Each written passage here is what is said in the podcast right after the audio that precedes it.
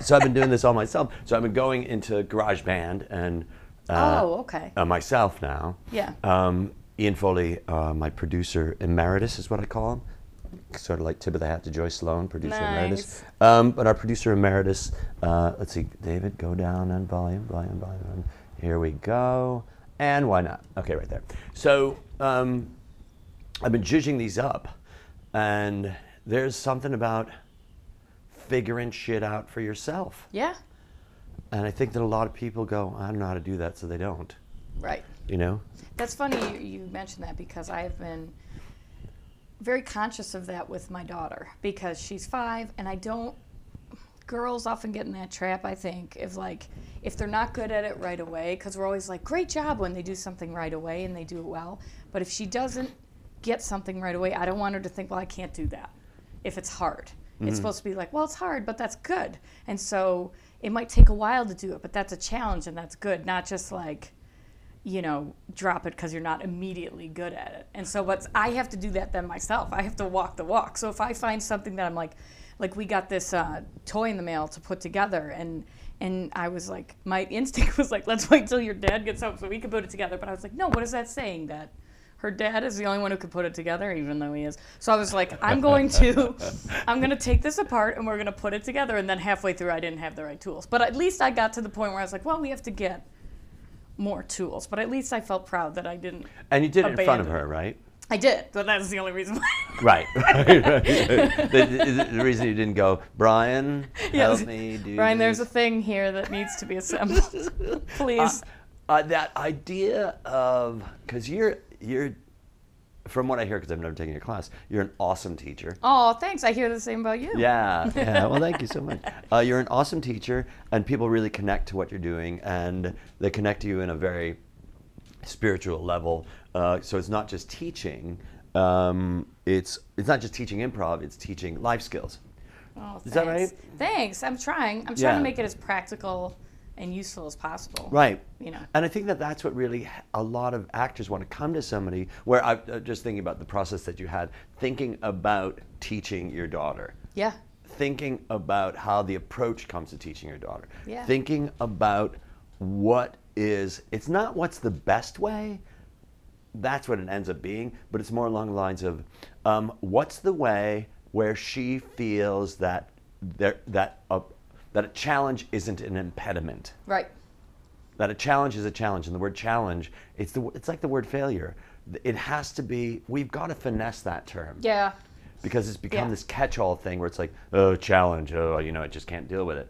But a challenge is an awesome thing. Yeah. And failure is an awesome thing. Yes, and well, because we only know people by their successes. So when you read about somebody in a book, I was just listening to this science show that was talking about Galileo and Isaac Newton and how they all failed so much, but you never hear about that. That they failed for years and years and years, and they're known for one thing, but there were years where they were just a disaster. And it's like, ah, you know, I I I want it to be okay. Like it's not going to be okay to just give up. That it's like we don't give up. Right. don't give up. It might be hard, but let's try it. And then after we really try and do our best and it doesn't work, well, okay. But we can't just give up when we're not immediately good at something. Right, right. Yeah. And what ends up happening is because the success comes because the failure's there. Right. And if we if we call it something else, so if we don't call it failure, we call it something else. I don't know what the hell else to call it, but or we just say let's just call let's just make failure not failure is the failure failure is the road Yeah. to the destination. Yeah. Right. It's not the end. No. It's not the end, nor is it a complete judgment of who you are as a person. I think that's a and huge all thing. your worth. That's Like, exactly it. It's it's it's got to be just part of a process. But I, I we do see it as a dead end, we do see it like that. And so I'm trying, especially because I think girls are wired young, that you have to be. You're so used to being told you're good, be Mm-hmm. good, be good, that if you're not good at it right away, that you stop. And I don't want her to stop. She started taking soccer, and it, which is not to say I'm pushing her, but she we're talking about soccer. But she like she was taking soccer, and I was like, she didn't want to go one week. And I was like, is it because you don't like it? What's going on? And she was like, well. I don't know. And I was like, okay, well, let's try again this week. And if you don't like it, she's like, okay. And then when she's there, she's having fun. Right. So when we left, I was like, was that fun? She's like, yeah. I was like, do you want to do it again? She's like, I don't know. I'm like, okay, well, let's Right. check in next week. So I'm trying not to be like, well, we paid and you have to go every week. Right. But uh, I'm also not trying to be like, yeah, sure, if you don't want to do it, just drop it and walk away. It's like, no, let's stick. Let's see if we can get better. Let's see and like, let's see what you improve at. What's the word better mean to you? Better, like getting better. Just the word better. Because I've, I've, I take issue with the word better. Interesting. And it's not like I want to fight you on it. No, Not no, like I'm curious. Um, because better has nothing to do with now. Better is halfway now and halfway you're comparing it to something else. How do you feel? I feel better. I'm not asking you how you felt compared to now. I'm asking you how you feel now. Interesting. Do you understand what I mean? But don't you feel like when you make a judgment on something, it's always only based out of comparison? I, tr- I, I really am mindful of not doing that. So there's not an ideal for you. So if someone's like No. you, like ideal health, it's just like based on today only. Exactly, because ideal Ah. health is nothing that we get to. Especially if you've ever had a if you've ever had a pet who's ill and is about to transition. Right. If yesterday was her best day, let's really have a talk about this. Right. Because the ideal is what it is that's happening right now. Yeah, that's a good point. That's and it, good and it, again, it goes back to our the improvisation training where you go, what if I said, okay, let's redo that, let's do that again, whatever you just did, let's take it from this particular line Yeah. and let's improvise it from this point forward. And the actress will say, we'll do it, and I'll go, how was that? She goes, it was better. I was like, no, that doesn't help me. How did that feel just in that moment? Because I don't, I cannot compare my now with my past and really give the now the proper feeling that the now needs. Interesting. I never thought about it that way. I- Never. I, thought remember about it that- thinking, like, whenever I hear that word better, it always kind of, it always made me feel, it always made me feel like, "Oh, why doesn't that feel good? That's it. Well, it ties in expectation, like an expectation of where you should be. This ideal of what it should be, your health, your your career, like some sort of expectation you put in your head X amount of years ago based on something. Right. You know, and that's true. That's Right. definitely true. And it's not fair because you're not dealing with the moment right now that the moment is asking you to be in. And Yeah. for, for you to go, I'm going to eat up everything that's here right now. Right. And everything that's here right now is, how does this feel that I just, how did it feel what I'm doing right now? How does that feel? Right now. Not comparing it. Interesting. That's really interesting. I never thought about it that way. Mm-hmm. It's really curious. I, I, I love it. I'm, uh, I'm It's, a, it's thinking about it. well, for me, what ends up happening is it, this is all about. I remember taking classes from Del, and there was what the, there was a character, Bob Dodd or something, and the character would say, you know, give yourself slack, and I was I always loved that phrase, Hmm. give yourself slack. Um, give yourself slack, you know, deal with yourself and like what's happening right now. Go, hey, doing I'm doing the best I can because there's no other thing for me to do. That's super healthy.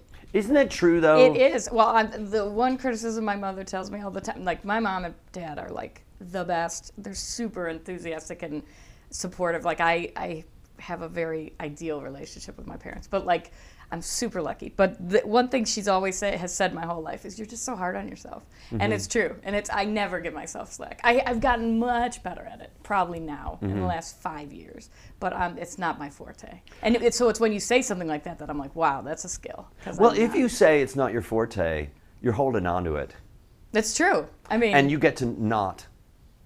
thank you. Don't you understand? I, mean, get know it, it, just know doesn't mean? seem that easy to me. It isn't easy to you because you just say it doesn't seem that easy to me.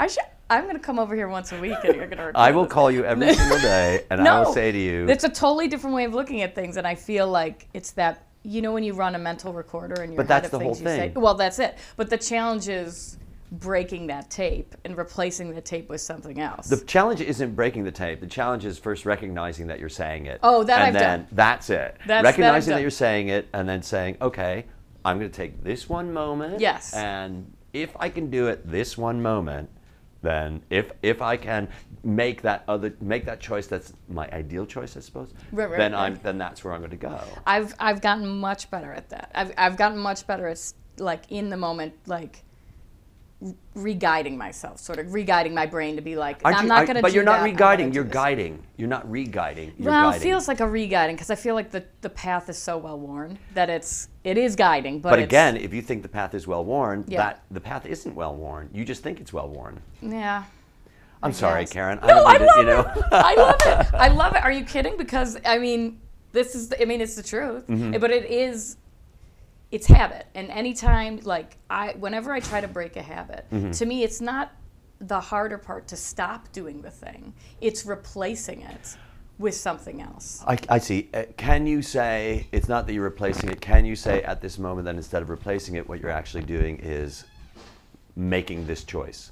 Yeah. Oh, definitely. Because if you go, it's replacing it, then you you throw all these other options That's in front true. of you. Absolutely. Because there's Absolutely. only there are no choices. There's Right, just right. one thing that you want to do. Right.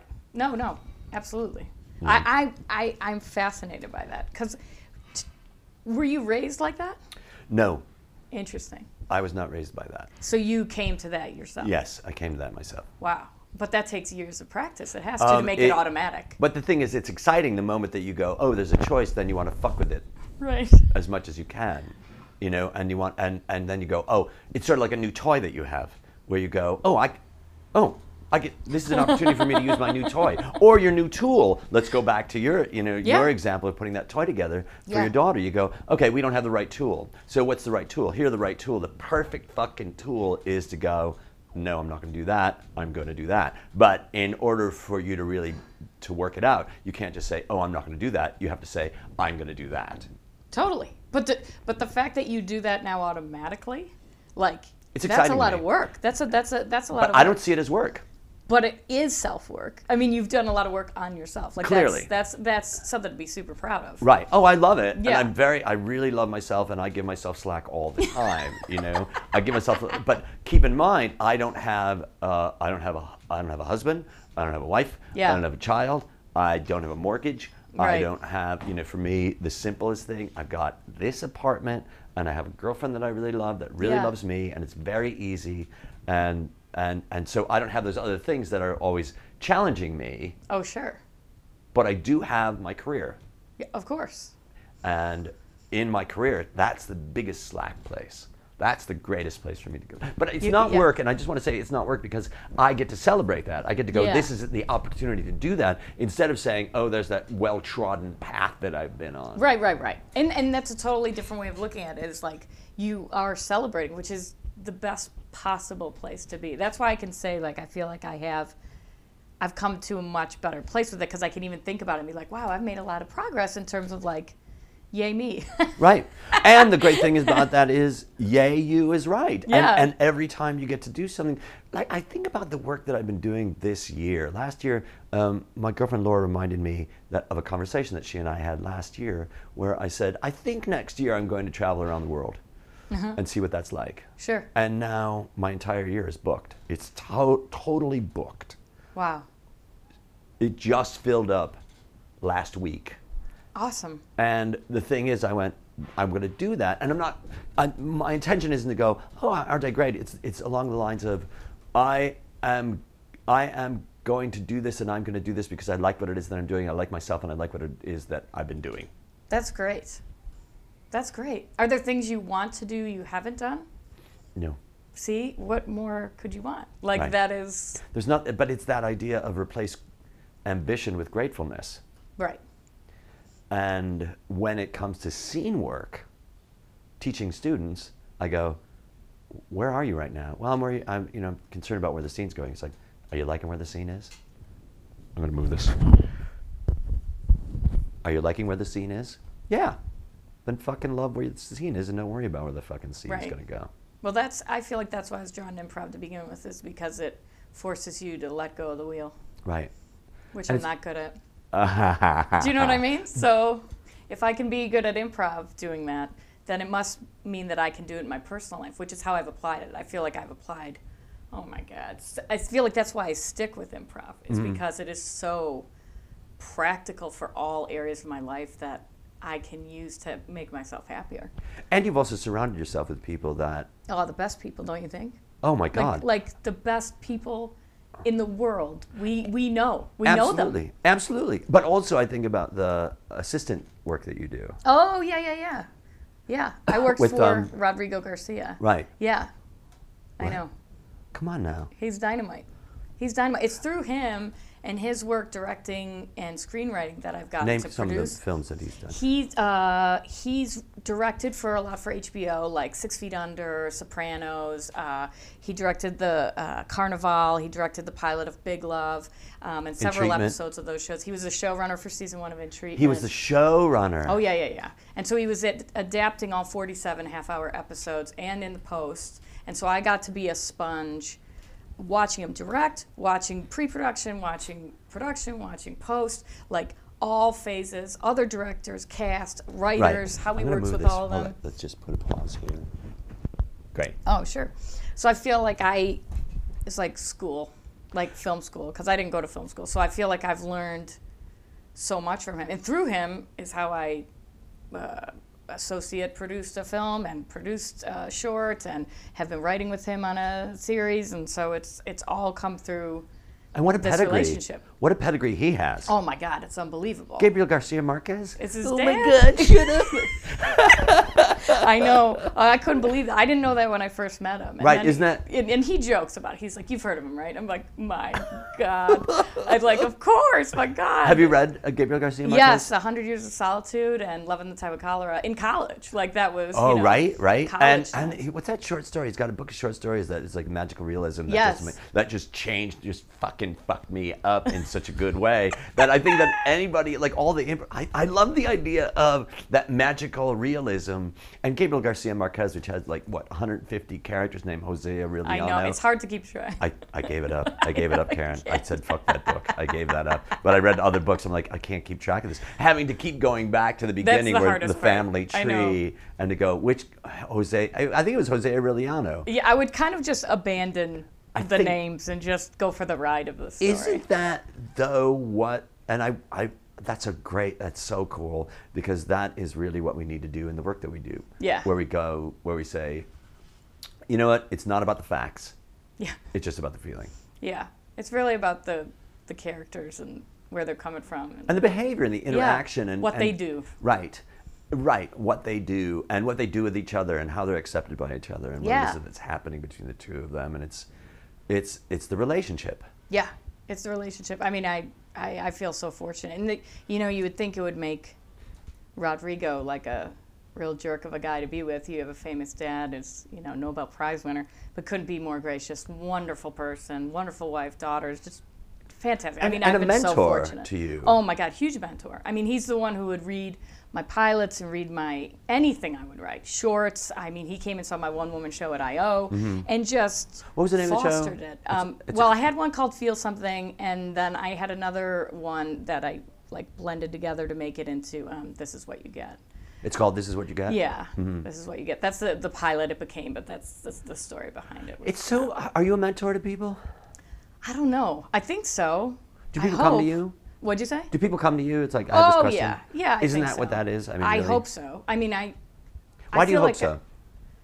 I I hope well, like I coach Heyday, for example, this Right. dynamic, fantastic, uber smart and talented veteran team. Like they don't need like a coach. You know, they need a coach, but they don't need a coach. Right. I mean, they could just show up and do shows and rest on their laurels and f around, but they don't. They like genuinely want to challenge themselves, and I feel like I've gotten real close to some of them and. Um, close to them but really close to some of them and i, I, I hope so they call me we talk Mm-hmm. Right. and other teams I've coached, like Bandit and stuff, I Right. feel like I've still have great relationships. It's f- for me that is something that is totally unexpected. The Yeah, mentoring right? thing. Where some- people are just uh, people you expect or people you don't expect, or I, people at, that I all. fucking don't expect to, to call me or to connect with me in some way saying, I have this question. Half of them I don't even know who they are. Right. And they go, I really like your podcast. I got a question about that. And I go, that's great. You know, they'll go to, they'll send me, uh, I, I just got uh, an email address, dave at addcomedy.com. And um, for people that I don't even know to go, listen, you, you said something about this. I'm having a challenge with that. I'm going, great. I love Great. it. I But love it. That's who. Who are some people that that mentored you? When you look at the people that you go, oh, that line is a Gellman, Michael Gellman line, or that oh, line interesting. is, you know, uh, I would say Susan Messing Mm-hmm. because when I moved to Chicago, I had done improv, but short form improv in DC with Dave Buckman, and Mm-hmm. at college, like he started our college's improv group, and, and it's just wonderful. But I had done all Uh-huh. I know Dave form. from Amsterdam. Oh, you do, of course. He was my assistant director when I directed. Oh, that's great. Yeah, Okay, Dave g- started. We were in a play together, and we, he he started Yeah. the improv group. But when I moved to Chicago, I was like, okay, and I like enrolled at all three places. You know, Annoyance, Second City, IO West, and I was like, okay. And I had Sharna for level one at IO. At I, I, Chicago. Oh, Chicago. Sorry. Yeah, no, I, that's it's a okay. force I have it. Yeah. IO Chicago, and it was it was really good because I was just soaking it all in. And then I had Craig Cackowski for level two, and I love Craig, and we are friends. I think he's so sharp, and there's really nobody who can play like he plays. And but I was getting kind of in my head a lot because he's so strategic and so thought based improv that I was like, oh no, I, I just felt really like that I wasn't going to ever be able to do it. Not because of him, me. So when I got to level three and I had Susan Messing and she was like, every you are what you bring to the stage and who you are is all you need. And it was all emotion based and point of view based i took off. Like that's when it was like oh like the heavens opened. So she was mentoring me and still does. Like i feel like i still take in from her like her ted talks and things. Like she is a force of like just being true to what is real what is right now what you've heard like it's just very present i love it I love that. That's all great. And I understand what you're talking about about Craig too. I think that I, I get that. And I hear that about some of the work that I do too. Um, there's something about the acceptance of who it is that you are and to go you got to remember Jeff Perry from Steppenwolf. Uh, I've worked with him extensively, and he's a great guy. And he talks about a director coming in and saying, "Jeff, you're enough. You're Right. enough. You're enough." And to grab a student and go, "Listen, bring your tone down. Just bring it all the fuck down. You're enough." yep and for people to go aren't i supposed to do technique it's like you're going to discover your technique if you just fucking bring it all the fuck down and be you right which is scary Yeah, and you don't know what that is, especially when you're starting as an improv. You don't know who you are as an improviser. and i think that what's really important I'd love that because i think what's really important is to go okay let's just determine this you don't know who you are because you haven't been you long enough or you haven't even given yourself the permission to unfold and further evolve into you because you're Totally. comparing yourself to all these other people and knock it the fuck off because you're not Susan Messing and you're not Stephanie Weir Yeah. and you're not Nyima Funk and who the fuck you are is you're Karen Gracci Yeah. and that's who the fuck you are. And by the way Karen Gracci is a great name to say when you're from Chicago.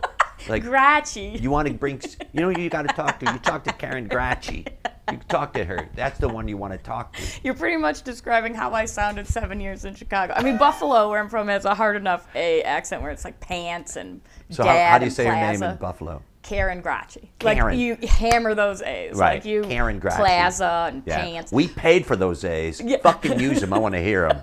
exactly. Like- Yeah. and Chicago's like a little version Yeah, of that. But I would always get that in Chicago. You have an accent. Where are you from? And then when I first moved to LA, I would go, that was all the time. You have an accent. Where you, is it Michigan? I'm like close, very it's close. interesting. Yeah. Michigan. A mix of. Michigan, Wisconsin, Wisconsin. Oh yeah. Yeah, Oh, right. sure, yeah. Michigan, Wisconsin. yeah, all right. Uh, northern, northern Wisconsin, Minnesota. You can almost say the names and let that Just be the the, the mnemonic states. Oh, to help you get to the dialect. Oh. Minnesota, we're gonna all gonna be here. We're hoping that you're gonna show up. yes, we're hoping that we're gonna show up.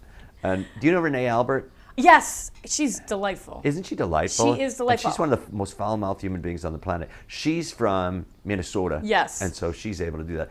She introduced me. I'm going to use this phrase. She introduced me to this phrase. Don't know if it's hers, but I always think about it.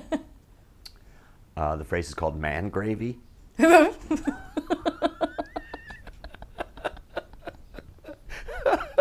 I can honestly say I've never heard that before, as you can tell from my reaction. Oh my God, it's such a Renee thing to Oh, say. And that she's six feet tall and plays the accordion. And it's Oh my God. Does she really? Oh yeah, yeah. She she plays for um, Mortified. Oh, that's great. She and Mark Beltzman. Oh, yeah, Beltzman yeah. plays the tuba, and she plays the the squeeze box, the accordion. That's awesome. It She's really is great. Well, we you know you, we go back to these people that we know, and and I think that your community is what keeps you going. It is. Yeah, and that and getting the fuck like God out of your stupid fucking way and into your heart. And I, I just, I just read a blog that somebody posted from a guy who was saying, it was, it was like, oh, y'all know this person, and it was essentially saying, I, I'm, I'm giving up because the casting directors don't appreciate who it is that I am. I can't get any work. I don't know what's going on, so I'm giving up the industry totally. And and I, and I got so upset over this. Sure. Because I felt like, what? What? I don't Yeah. understand it. Yeah. I, and I think that one of the things I want to grab this fellow by the hand and go, what are you, what are you talking about? Now let's talk about what you're talking about, about your failures. Are you going to say, okay, so your failures, so your perceived failures, let's go back to the word failure. Yeah. Your perceived failures, isn't that fodder for your creative fucking process? And here's another thing that which you don't get, lead you toward that which you get. That which you, you and here's the thing about what you don't get. If you don't get it, it's not yours, and it was never meant to fucking be yours. Right. You didn't lose anything. You just didn't get anything. Right. No one's taking anything the fuck away from you. Right. And you feel it feels like you've you're you've gone below zero when in fact you're just at the baseline, you know. But I I I, I when I first moved here and especially in Los Angeles, I feel like that mentality was very much my mentality, which is I I don't have enough. I, I'm not going to be able to live here, and I had to accept, and I still wrestle with it. But I'm I'm really much better now. I I have accepted the fact that this is not about anybody else but myself, and that I have to do the work, and that I can't wait for somebody else to give me something because I deserve it, because it is not merit based. I have to just keep working because it's what I want to do. Yes. Like because it's what I want to do. And like because that my husband Brian Chortle, God bless him, he'd stalk me off so many ledges because he is very much like put your head down, do the work. It really doesn't matter if you don't want to do it today for 20 minutes, for 10 minutes. Do the work, which is why he's like the most disciplined, prolific writer and performer I know is because when he pitches something, it doesn't get sold, moving on. Like, it doesn't matter. Like, he pitches, I'm like, did you ever hear from them? He's like, don't know. And he's just on to the next, on to the next. And it's because it's about the work. It's, and so then you have those other, of course, conditions like how am I going to pay my bills? I have mouths to feed. I'm responsible for children. And that take, and I think that's when people feel that pressure that if they made the money, they'd feel better about themselves. But you kind of, unfortunately, have to take the money out of the equation completely, which is hard to do, and you have to separate it. But I, I'm I I've I can say that now because I'm trying to walk the walk. well, what what we keep going back to this the the money is isn't the truth. The money is the fact. yep. The truth is what you what drives you towards that net, what drives you to the project that you're at and the project that you're going to have after this project. Yep. And the idea that if you go, oh, I'm not making any money, or if I'm having no success, or if the casting directors just I'm too I'm too black, I'm too white, I'm too tall, I'm too short, I'm too fat, I'm too thin, I have dyslexia, I've got ADHD. Like fuck all that. I'm sorry. Those are Do you know what really helped me with that? Is when I was working with Rodrigo, Mm-hmm. and he's casting In Treatment, and he's there's very few roles, and you're sitting there, and you have these great name actresses coming into the room to read, and you're like, what? And you're sitting in the hallway, and you're like, these women have to come in and read. Women in their like 30s, 40s, like you're like, who have names in this business, and they come in and read, and they do a great job, and they leave, and they're like, she's great, but the truth is she doesn't look right with this other guy we already cast it had nothing to do with her like i cannot tell you how much it has helped me producing and associate producing and writing being on the other side of the table to see how arbitrary the final job is Right. as opposed to the work you did in the room the work you did in the room hopefully you left being proud because chances are most times it's all you're going to get out of that experience is pride and experience and confidence you know because that's it and it might have nothing to do with you which was hard for me to accept when i first moved here it's like but that doesn't that's not right and it's like well right isn't how it works That's exactly what it was that I was I was reading. It's like, you know what? This is a this industry is about um, look. It's about it's not about relationship. It's not about talent. very often it's about the way you look and the product that we have to sell and do you match that product because if you don't match that product yes take what we did in the room walk away be grateful that you got the call that you memorized your lines that you did the job Yeah. you got a fucking parking space and now you get to go out for fucking lunch in the middle of the afternoon or if you want have a cocktail goddammit because you fucking earned it so i look at all that and i go yeah right exactly Yeah. to look at those people and go what do you mean because this shit has nothing to do It with you. It doesn't have anything to do with you. And if you do get the gig, you better be talented and you better be ready because this might be the one chance you have but to here's show another what thing you do. can't right but you can't even worry about that no, no, you just have saying- to do the very best you can and leave. right and do the and be present to what the fuck is going on I know, and this is why I stopped acting because I couldn't. It wasn't enough for me, to be honest. Like I, I would go to a commercial audition, and I've booked commercials in LA, but I would leave, and I would. I didn't like how I felt about myself. Yep. Constantly questioning myself Yep. and being like, "Oh, what if I would have, could have?" And I got to the point where I was like, you know what? And then luckily, I had other opportunities that were opening, writing, producing. That I was like, you know what? This is the horse that's going. I'm going to ride the horse that's moving. Right. And I can't, I can't stick in this place. hold on I'm just got to do this a little more Oh, please. because this is something's happening here.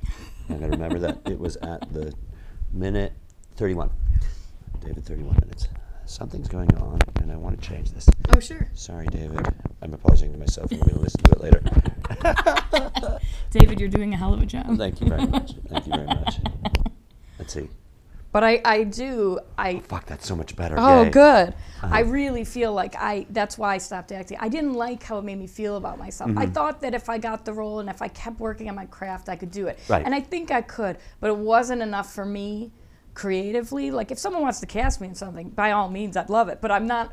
It's not an. I don't have what it takes to be an actor in Los Angeles. I, can totally- honestly say that. Yeah, I, I the same fucking thing happened to me where I walked away. I was like, I am getting bummed out because I didn't get the fucking carry on the bags, Mr. Reynolds. Here's your bags. Walk away. I'm bummed out about that. I know, and it well in it, in it too wasn't even. Then I started questioning like, well, am I good enough? Blah blah blah blah. And it's like, well, I know I am. Like, why do I leave every room feeling like crap? Whereas I see my my husband who leaves, who you know he won't book stuff, but he'll leave and, and then he'll book things, but it doesn't matter. Like when he leaves, lets he's like go. he lets it go, and he's like. I did the best I could. I'm at a great place, and it's like I never, I never felt that way. I knew I wasn't right for it. I was like, I'm, it doesn't fuel me. It doesn't inspire me. Writing does. Writing is makes me challenged and uh, inspired in ways that I, I I never got from that. So I do improv and I love it and it's fun, but I don't assume I'm going to make a living. out You of it. and I are in the same fucking place. Yeah. I, because I clearly remember an agent saying, "We can't get anybody to open your your your the envelope with your picture in it." That's how long ago. Um, we can't get anybody to open the picture. And she called me as I'm on set producing a game show called Quickwits. Oh, yeah, yeah. And yeah, and I was producing that. And I'm like, yeah, okay, great, good, okay, sorry. Well, um, yeah, I'll come by and pick up the pictures. And I hang up and I go, okay, um, okay. So I was talking to you about it because Yeah. obviously, look where the fuck I am, Yeah. and that. And here's another thing: I don't want to get in the car and go to Albert Abbott Kinney At in Santa Monica Thursday. uh, on Friday. I go, okay, um, now what? Or you have an audition at Abbott Kinney and you have an audition at ABC. Yeah. You know, and go do all these things because this. Yes. I am grateful for that fucking class that I'm teaching in Oahu. Right. And the class that I'm, uh, because I'm, uh, I'm, day after tomorrow, I go to Oahu. Oh, and I'm grateful for. I, this is a crazy fucking year. It's so great. It's really great. But the thing is that it's what you're doing when you say, you know what, the acting thing, because if the acting thing was the only thing that you felt that you could do, you'd still be doing it. Yeah. But what ended up happening was, is this writing thing where you're going, my heart's in that. Yeah. Why do I want to struggle with that? Yeah. And I it mean- wasn't fulfilling me. It wasn't like in but you know how I knew it was I made the right move was that when I'd see other people book things, I wasn't jealous. That is huge. Because it's like, ah, great, they're on ABC on some series, great. They are on a national commercial, great. The only thing I would ever envy is the money, because that's like, whoa, that's nice. But I don't want to do that work. The I don't money- want to go to set. I don't want, and that's when I'm like, oh, I'm not an actor. like I don't I don't have what it takes, nor do I desire that world. And I have we have exceptional friends who are unbelievable actors, and they love it. And God bless. My husband is one of them. And like He's a great, great- actor. Oh, thanks. Brian is a great actor. I was Thank watching you. him on the set of that uh, old timey movie that, that that we did. Uh, he he got he cast me in that. Um, where it was, uh, he played the husband, and it was one long take, and it was oh, a short. Yes, yes, yes. Oh my God! I was Yes. watching him effortlessly, effortless. Brian is effortless. Thanks. I think so too. I mean, I'm super biased, but he is the most natural, in the moment actor I, and I know. and and he's got depth. Yeah. And he's got range. And going back to this, where it's like that fucker knows who he is. And I also want to say this: he doesn't know this. I'm sure he won't listen to this. Um, he, uh, I want to, I want to show you something. Wait, do I, can I get it here? Um, do you see the wallet on the desk? Yeah. But don't go anywhere. Okay. Just have a seat. That wallet. Uh-huh. I used to carry a wallet, and then Brian and I had this conversation at Oh. the set where he went, "Oh, I have a twenty dollar bill." I'm like, "What do you mean you have a twenty dollar?" So, oh, oh, he opened up his his iPhone Yes. and it had a couple credit cards. It's a sleeve, a, a- Yes, a wallet, a on credit- his phone. on his phone, and he had a twenty dollar bill. I was like, goes, "Oh, I have a twenty dollar bill." I'm like, "What do you mean you have a twenty dollar?" He goes, "I don't carry cash." I'm like, "What do you mean you don't carry cash?" I'm like, "Well, what- you know, if I know that I'm gonna have to give a tip to somebody, I'll carry cash." I'm like, Yeah. "What the fuck? what the fuck?" So I was like, "I'm gonna try." it." Uh, hold on. Sorry. That's okay. Um, no, we'll do it on the outside. is sorry, sorry. No, that's right. There we go. Okay. I said, I'm going to try not to carry cash. I'm going to try not to carry cash. And I got rid of my fucking wallet and I got that thing and I carry three credit cards, cash, because I like cash, Yes. and my ID, Yeah, and that's it. and that's it. He's he lives like that. What can we get rid of? What can we pare down? How how simple can we make things? Which is helps me. I'm not a hoarder, but I'm a uh, a clutterer. Like I have little piles of things, Mm-hmm. and so he's very much like, which keeps me in line. Isn't it interesting though that that seem also that's that's also the way that he performs. yes, and it's also the way he thinks about himself, like uh, uh, about the work. Like just do the work. Just do the work. Just do the work. Just do the work. If you want to write a script, write a script. Write for 10 minutes today. Write for 20 minutes tomorrow. You know, like he's just he's just very like on it. And so that keeps me on it. So when I uh, the the people in my life who seem to be the most successful are people who do the things they want to do and they don't spend a lot of time talking about the things they want to do.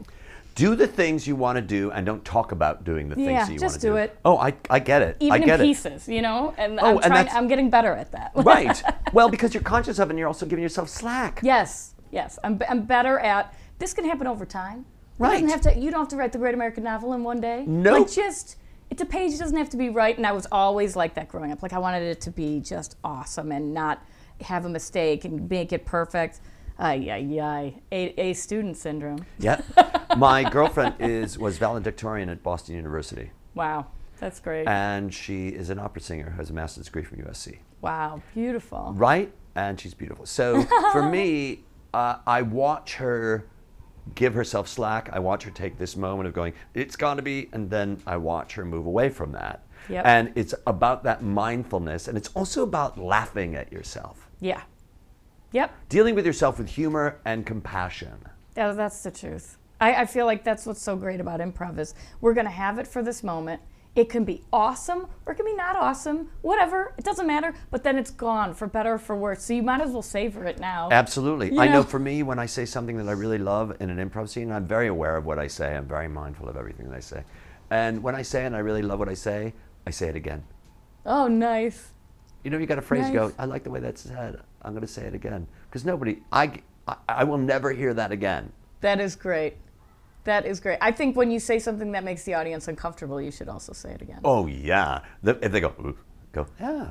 Oh, remember? Did you see Rich Talarico do that sketch on the main stage where he said Tammy Sager was running around like a crazy woman in like a blanket, and he was like, "She's sucking dick for booze," and the audience was like, and then he said it again, "Sucking dick for booze." Like it was a song. He was playing it on the guitar, but he like you could hear the audience turn from to embrace, like because you have to own it. You got to own gotta own that. You got to own that moment. Yeah. Take it. Well, you created it. It came out of your mouth. And here's the thing: like he, uh, there was a time where that phrase wasn't said, and then he said it, and he was mindful of him saying it, and he thought, okay, I could run away from this, or I could not run away Yep. from this. and he just put it back out there, and then all of a sudden everyone's like, okay, yep, all right. Yeah, he's another owned one it. that I look at and I go, that, you know, he has said some things and done some things on stage, and I look at it and I go, that's a fucking ballsy move. And I feel like that whole generation is a ballsy players, like Steph Weir, Rich Talarico, Susan Messing, Kevin Dorff, like that. Bob Dassie, Craig Cackowski, like ballsy, ballsy, ballsy move Yep. on stage. Yep. Where they just say something and they let it land. Yep. They don't talk over it. If they could say it in seven words as opposed to 20, they will. Yep. And they just own it. And I, I love that. I, that. That was the generation I came in watching, admiring. It's interesting. uh, We're talking about the Second City. So, so watching and admiring the Second City Yeah. people because I, I I was inspired by, and it's a great conversation, and I also get to have those people on the podcast. I was inspired by um, uh, Lance Kinsey, Jeff Michalski, Jane Morris, um, uh, who else? George Wendt. Uh, uh, but looking at those people and going, those fuckers, uh, uh, Bonnie Hunt. Oh, yeah. Um, uh, uh, Rick Hall, uh, looking at those people going, uh, Dan Castellaneta, those are fucking actors. And Yeah. that's what I want to do. I Yeah. want to do that acting. And when we're improvising, because I'm with you as well on that, Yeah. if you want to cast me, great. yeah. But I don't have an agent, I don't have a manager, and I'm not interested in it. What I am interested in is if you see a part for me that is for me, Right, right. I'll go for it. Great, sure, exactly. But you have other loves and things that have emerged that challenge you and fascinate you and As and- well. Yes. Not to say that those don't belong. Oh my God, I have the utmost respect. I just wish I could. I, I'm just happy other things have emerged because when I was starting to realize that I wasn't feeling really creatively fulfilled, no matter how many classes I took or workshops or working on my craft or trying to study it, that when writing, when I gave myself the permission to write really terrible first drafts of things, Right? and be okay with that, that it's going to suck for a while. When I realized working with Rodrigo that how many drafts, how many notes you get from people, how amenable you need to be to the whole process. Yes. Right. To the process. Yes, of making it better, and and to say, Better. I just want. Oh, sorry. Yeah, I want this this script that I have in front of me to improve. Like I want to look at it and say, what can we do here? We're, the the goal. I'll take as many notes as possible, and I try not to take them personally because it's not about me. No. it's about this project. Right. how can we how can we like liven it up? How can this moment it seems sort of flat? What can we put into it? Like that discovery, and that's what I try to do now in improv and my workshops and stuff. And we're teaching the same the same thing in the fall. You and I are both doing Nick's East Camp. Yes. I'm so oh, excited. Yeah, We're that's both right. gonna be there. Yes, Nick So, Armstrong, Improv yes. Utopia. In, Camp Improv Utopia. I'm so excited. Yeah. So we're going Oh, to the East Camp together because I did the West, so we're doing the East, and that's all I've been about Oh, lately right. is discovery because we we run over it in improv now. We just think too much. I am, uh, my whole class is about this. Take everything that you've learned and leave it outside the door, and let's just be here right now. great. And if you're in an improv class with me and you have had no experience at all, welcome. If you have been on the major TV shows all the time, welcome. Mm-hmm. I welcome you. That's great. um, because it's about discovery. It's about you being a human being and being connected to you being a human being. Yes. It's not about, I'm sorry, it's not about the game of the scene. It's not about getting the who, the what, and the where out at it. This is for me, and if you if you're doing that, God bless. right. And it and I've said this before. I don't get invited to many UCB parties. um, um, but I really respect those people. But it's too much work, and I'm watching my students work, and I'm like, uh-uh, no, this isn't about the work. This isn't Right. about. This is about the work, but it's not about working. Right. And that's, but that's hard because people, uh, we think a lot because we want to do. We want to help our scene partner. We want to make it work. We want everything to work right. And that's my old thing is what your instincts are good, so trust them. And, uh, and whatever's happening now is the right thing. And that, it's okay. It's the only It's- thing. And, and, and it's okay that we don't know where it's going. It's okay that we don't know what it is. Like you kind of have to embrace discovery as a good thing, and the unknown is a good thing, not you know that whole like jump in the net will catch you. Because otherwise, it's scripted, it's directed, it's controlled. It's like you, but you have to embrace not knowing, which is easy to say and hard But to the thing do is, for like, many people. when you think about it, why is it that those things are in place? The game, the scene, and the who, the what, and the where. Those those are in place so that you you have a housing in which to live in this Right. thing. But at the for me, it's limiting. That's true. because sometimes at the beginning of the scene, I don't want to know where the fuck I am. Right. right. And if, how often do you see a scene where you go, where somebody says, okay, you're at a bank, and the first thing is, can we talk about the loan? Go fuck yourself. I know. You know, you're at a bank. Who says you have to talk about the loan? You know what I mean? It's like these two Yeah. people are having this conversation, this sexy fucking conversation about sexiness, and then one of them finally says, okay, let's get back to the loan. Yeah. It's like, here we go. All that stuff was said in that moment. Right. Because it's just about the two of you. No one cares about the loan unless it says it means something about you. Like, but otherwise, it's just it's just about the two of you. Because Right. I, I, it's I feel like sometimes, especially at the top of scenes, we don't we don't realize the gifts we're giving ourselves or each other or what other people are giving us because we're so you know thinking, Well, planning. for me, the, the viewpoints are so just so important. The, that the nine points, it's called the viewpoints, and one of the viewpoints is shape. There's nine viewpoints. It codifies everything. It's it sounds like hyperbolic, but it's what I teach. And the nine viewpoints. One is shape. So I enter a scene, and you're sitting that way, which used to be called Indian style. Yes. um, you're sitting that way in the chair, and I walk in, and I see you sitting like that, and I am that far away. So you're in this particular shape. I'm standing at the door. I am that distance from you. What does that feel like? And I'm just going to take that feeling at that moment, and I'm going to walk in and go. You're pretty relaxed when you're supposed to be working. And it's like that's the way. And then we have the fucking scene, Right. and that is it. And we're going to determine where the fuck we are That's great. later. That's great. Yeah. But we don't really know what's happening anyway. You wake up in the morning, you don't know what the fuck is going to happen. Well, that's the whole thing. Is like that's why I feel like it's so. God, it just applies to life. Like if there's one thing.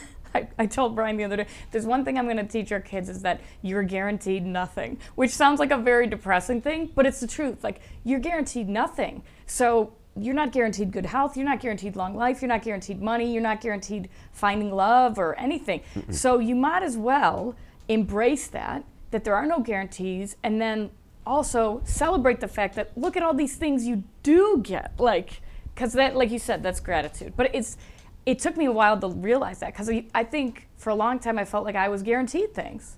I'm guaranteed this this and this. Like no no you're not No, you're not you're not. entitled to anything no, you're not. And, and, and it goes back to this. You want to say it's guaranteed, but it's also what are your expectations? oh Because here's the thing. that's the death of everything Oh, fuck all your expectations. Here's another Yes. thing that I talk about hope.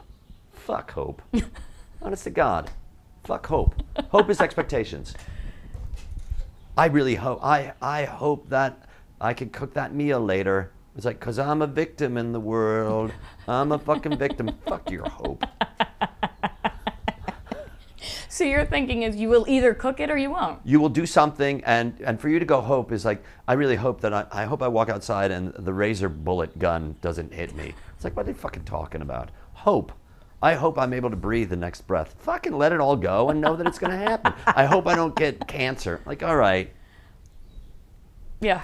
All right. It- well you accept things you cannot control. Most people don't. I accept things that i cannot control and i still drink an awful lot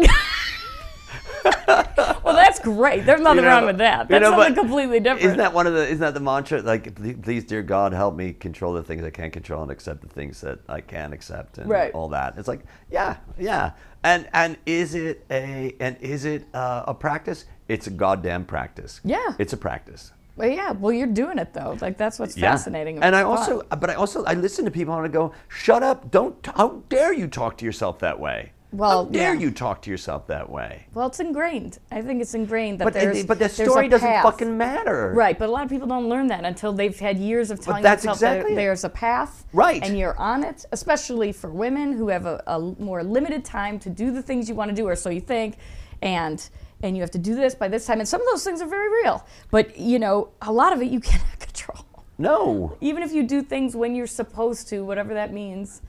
I mean, uh, even having kids, I mean, you feel like, well, th- then you get married and you have kids. It's like, no, like, but we're raised to think that there's a way to go That's it. by the world. You know, like you do these things in this order, and it's just Get the who, the case. what, and the where out at the beginning of the Yes, scene. exactly. And that's what it is. That's what it is. Okay, what's your who, your what, and your where? Okay, uh, let's see. Who? You are a woman and you're 24 and you, uh, where are you? You're on a blind, you're on a date And uh, what's your activity? Hoping that you hoping that you get married because then your life is going to be open to you.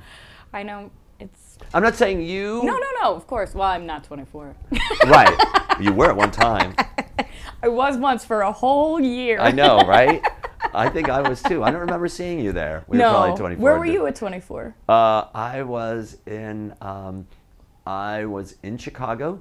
I was working at a, a camera store uh, because I have a degree in photojournalism, and it's sort of like uh, getting a degree in writing and selling pencils. you, you do what you can, and and then uh, at 25, I joined this um, company called Geese Theater Company, and that was my introduction to improvisation. It was non-comedic, therapeutic, rehabilitation, prison improv, mask work, traveling around in a 53-foot international 1963 International Harvester school bus, going from joint to joint. My first joint was Joliet Correctional Center. Oh, for real. Oh, for real. That's the real deal. For real, for real, and that was my introduction to. I was a, I was an actor before that. Wow. Before I was a photo, I became a photojournalist. I was an actor, and then I became a photojournalist, and then, uh, and then I did that. But wow. Doesn't it feel like another life or lives? um, In a way? it all feels like the journey. It all feels like the journey, and there's there's not an improv show that I do that I don't use any of the skills that I had then. Interesting. That's fascinating to me. Yeah. It's like a totally different season of your life, like a, a totally different. And all the people that I know that have gone through that, that are still doing this sort of stuff, Yeah. are pretty unbelievable people. Sean Landry did it. Yeah, yeah, yeah. Um, this guy Tom Swift did it. Uh, my friend Laura Esping did it. My first girlfriend, my first Laura girlfriend. I've had four Laura girlfriends. no way. Yeah. Um, and uh, Have you done a show like the Laura Chronicles or something? There is something. there was some, There's a book called the Jane Book. A Jane. It's something like that. I could. I could. Laura, Laura Chronicles would be very funny. Um, I'd have to change the name. Uh, but it's. It, there's nothing that I'm doing that isn't connected to the work that I did then. And yes, it's a different world. Uh, but I was 25, and I would not. I would not trade anything, anything to go back to that Wow. time. wow. I did what I could. It was a fucking rough job I can only imagine. because you're mean, dealing with people whose lives are awful. Yes. Every I day. Did you see benefit to it? Like, for Um, I, we didn't because we'd walk in and we, we'd walk in and we'd do a gig and then we'd leave and it's not like they can call you later. Right. Um, so what Did they want to be there? No, of course they didn't want to be Oh, there. boy. And everybody's innocent. But the one thing that I do remember, and this was, uh, see, I was 25, uh, so that was uh, 1984. So it was 84. I was 25, and I remember I wanted to uh, I wanted to broach prison rape. So I studied up on it, and we did a show where that was introduced. And a guy comes up to me afterwards and says, um, "I got a friend of mine who's going through that same thing," and uh, and I went, "Oh, a friend of yours? Oh, okay, a friend of yours. Uh huh. Okay." And so at that moment, because we did talk to the guys afterwards, but the, when we went to the women's joints, the fucking ladies loved the women on our cast because a woman, because the women, our women were strong fucking women and modeling what it's like to op- be, to be open, to be honest, because that's what the show is about. Wow. And that's at 25 you did that. That's at 25. Holy cow. 25, I drove a 53 foot school bus 20,000 miles across, you know, you know, back and forth Right. and back and forth. Wow. But it's amazing what you do. Oh, yeah. if- and it goes back to this. It goes back, it's amazing what you could do if you don't think that you can't do it. Oh, right. It's kind of that blind ignorance that gives you the the ability to just do it. Just get out of your own way. Isn't that what all of our improv is about? Yeah. Oh, uh, uh, the career of, of an artist? Oh, yeah. And you embrace the term artist. Do you like the word artist? I fucking love it. Do you feel like there's stigma with that word? I felt that way, and I'm like, fuck you, you don't get to tell me what the fuck it is that I'm doing because there's some douchebag who's an insurance salesman who loves being an insurance salesman. And I'd look at them and go, You're an insurance salesman? It was like, How dare you, David, disparage that when someone's disparaging artists? And I want to go, Fuck you, all the people that don't think I'm an artist because I, or, or that can't use the word artist. I agree. I think that's a, a phrase that's got to be taken back because it has been lost to some ethereal bullshit term about people who are oblivious and selfish and Right. you know make things for their own for themselves only and not it just seems like a very lazy entitled term whereas it shouldn't be Nope. It shouldn't be. It should be uh, like an empowering kind of term. Like these are things I, I create. It's what you know what it is. It's a non you are a non tangible uh, inventor. Yeah. Because an inventor, are you telling me that anything the fuck that I do is different than goddamn Henry Ford? Fuck you. Henry Ford came up with the, you know, he didn't come up with it, but he mass produced the internal combustion engine car. Right. What do I do? I get up there and I tell you I am here and you believe me. Right.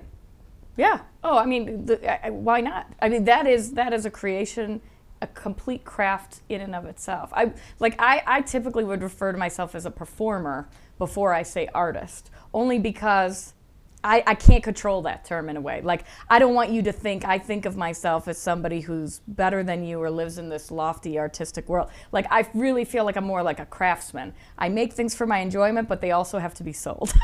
But you know what I mean? thing. Like, I'm, I'm conscious of the product. I you also know? think that, but I, but I, I, I don't think, I don't think you're, I don't think you're, you're a craft. I think yes, you are a craftsman. Yes. But there's also something that fuck you if not you. No, no, but no, yeah, Fuck yeah. you if you don't. If you, I'm in, t- I'm in touch with my spirituality. Yeah. Man, my spirituality is what that which guides me toward the craft of my art. Pardon me. But here's the thing. All improvisation is not a product. Mm-hmm. The product of improvisation is the process of improvising. Agreed. And the process of improvising is about a spirituality. And I'm not talking necessarily about Om. I'm saying my heart and my gut and my respiration, my respiratory system, my circulation system tells me what fucking direction this scene needs to go. I am breathing this particular way, and then you tell me something, and now I'm breathing in a different way. It's like, oh, the scene just told me. So fuck you if you, not you, No, right. but fuck you. No, I know exactly. Fuck you what- for telling, you know, because you know what? I don't give a shit what you think. Right. I don't give a fucking rat's ass if you think I'm in a lofty world. Because here's another thing. You know who's the greatest person on earth? Me. you know why? And it's like, I'm going to respect you, but I'm also going to go, I am on this planet to love who the fuck I am. Sure. And I'm not going to let you tell me that I'm any less. And- because yes. I don't do the, the, I don't make a fucking widget. Or whatever right, the right. fuck it is. Well, because there are some jobs that have the word artist built in, like graphic artists. They I was a graphic artist, too. See, and that you were an artist by title Right. because it's built into the world. But we don't call each other improv artists. We don't call each other, you know, that's. it- Wait a minute, But wait a minute. But that's what I'm saying is that Right. there's no reason why we couldn't. Uh, Do you and- know what I mean? Oh Like, yeah, I love the phrase improv artist. I've never heard it before. Because if you think about it, they get it built into what they're called. Oh, like, and that's why, like, when I think about that word, like artist, I almost feel like it's like liberal. It's like you have to, you have to take that back for what it's really about. Yeah. And that what it's really about, yeah, we're artists. There's no doubt about it. Because, like, going to what we said earlier, you have to be doing it because you love it, not for the outcome. Right. You, not because you booked the gig, but because you love. You love the work. You love the doing. You love the rehearsing. You love going in the room. You like do. You love. You love uh, like finding the truth of these characters and being in the moment. Like that's that's why you do it. If you need the paycheck, then you're gonna have to find that somewhere else. Like you know to get by. But the love, you gotta love that the process. Let's stop there. Awesome. I hope that makes sense. It does make sense. That's why I was like, it ain't gonna get any better than that. Thank you, Karen. Are you kidding? This is great.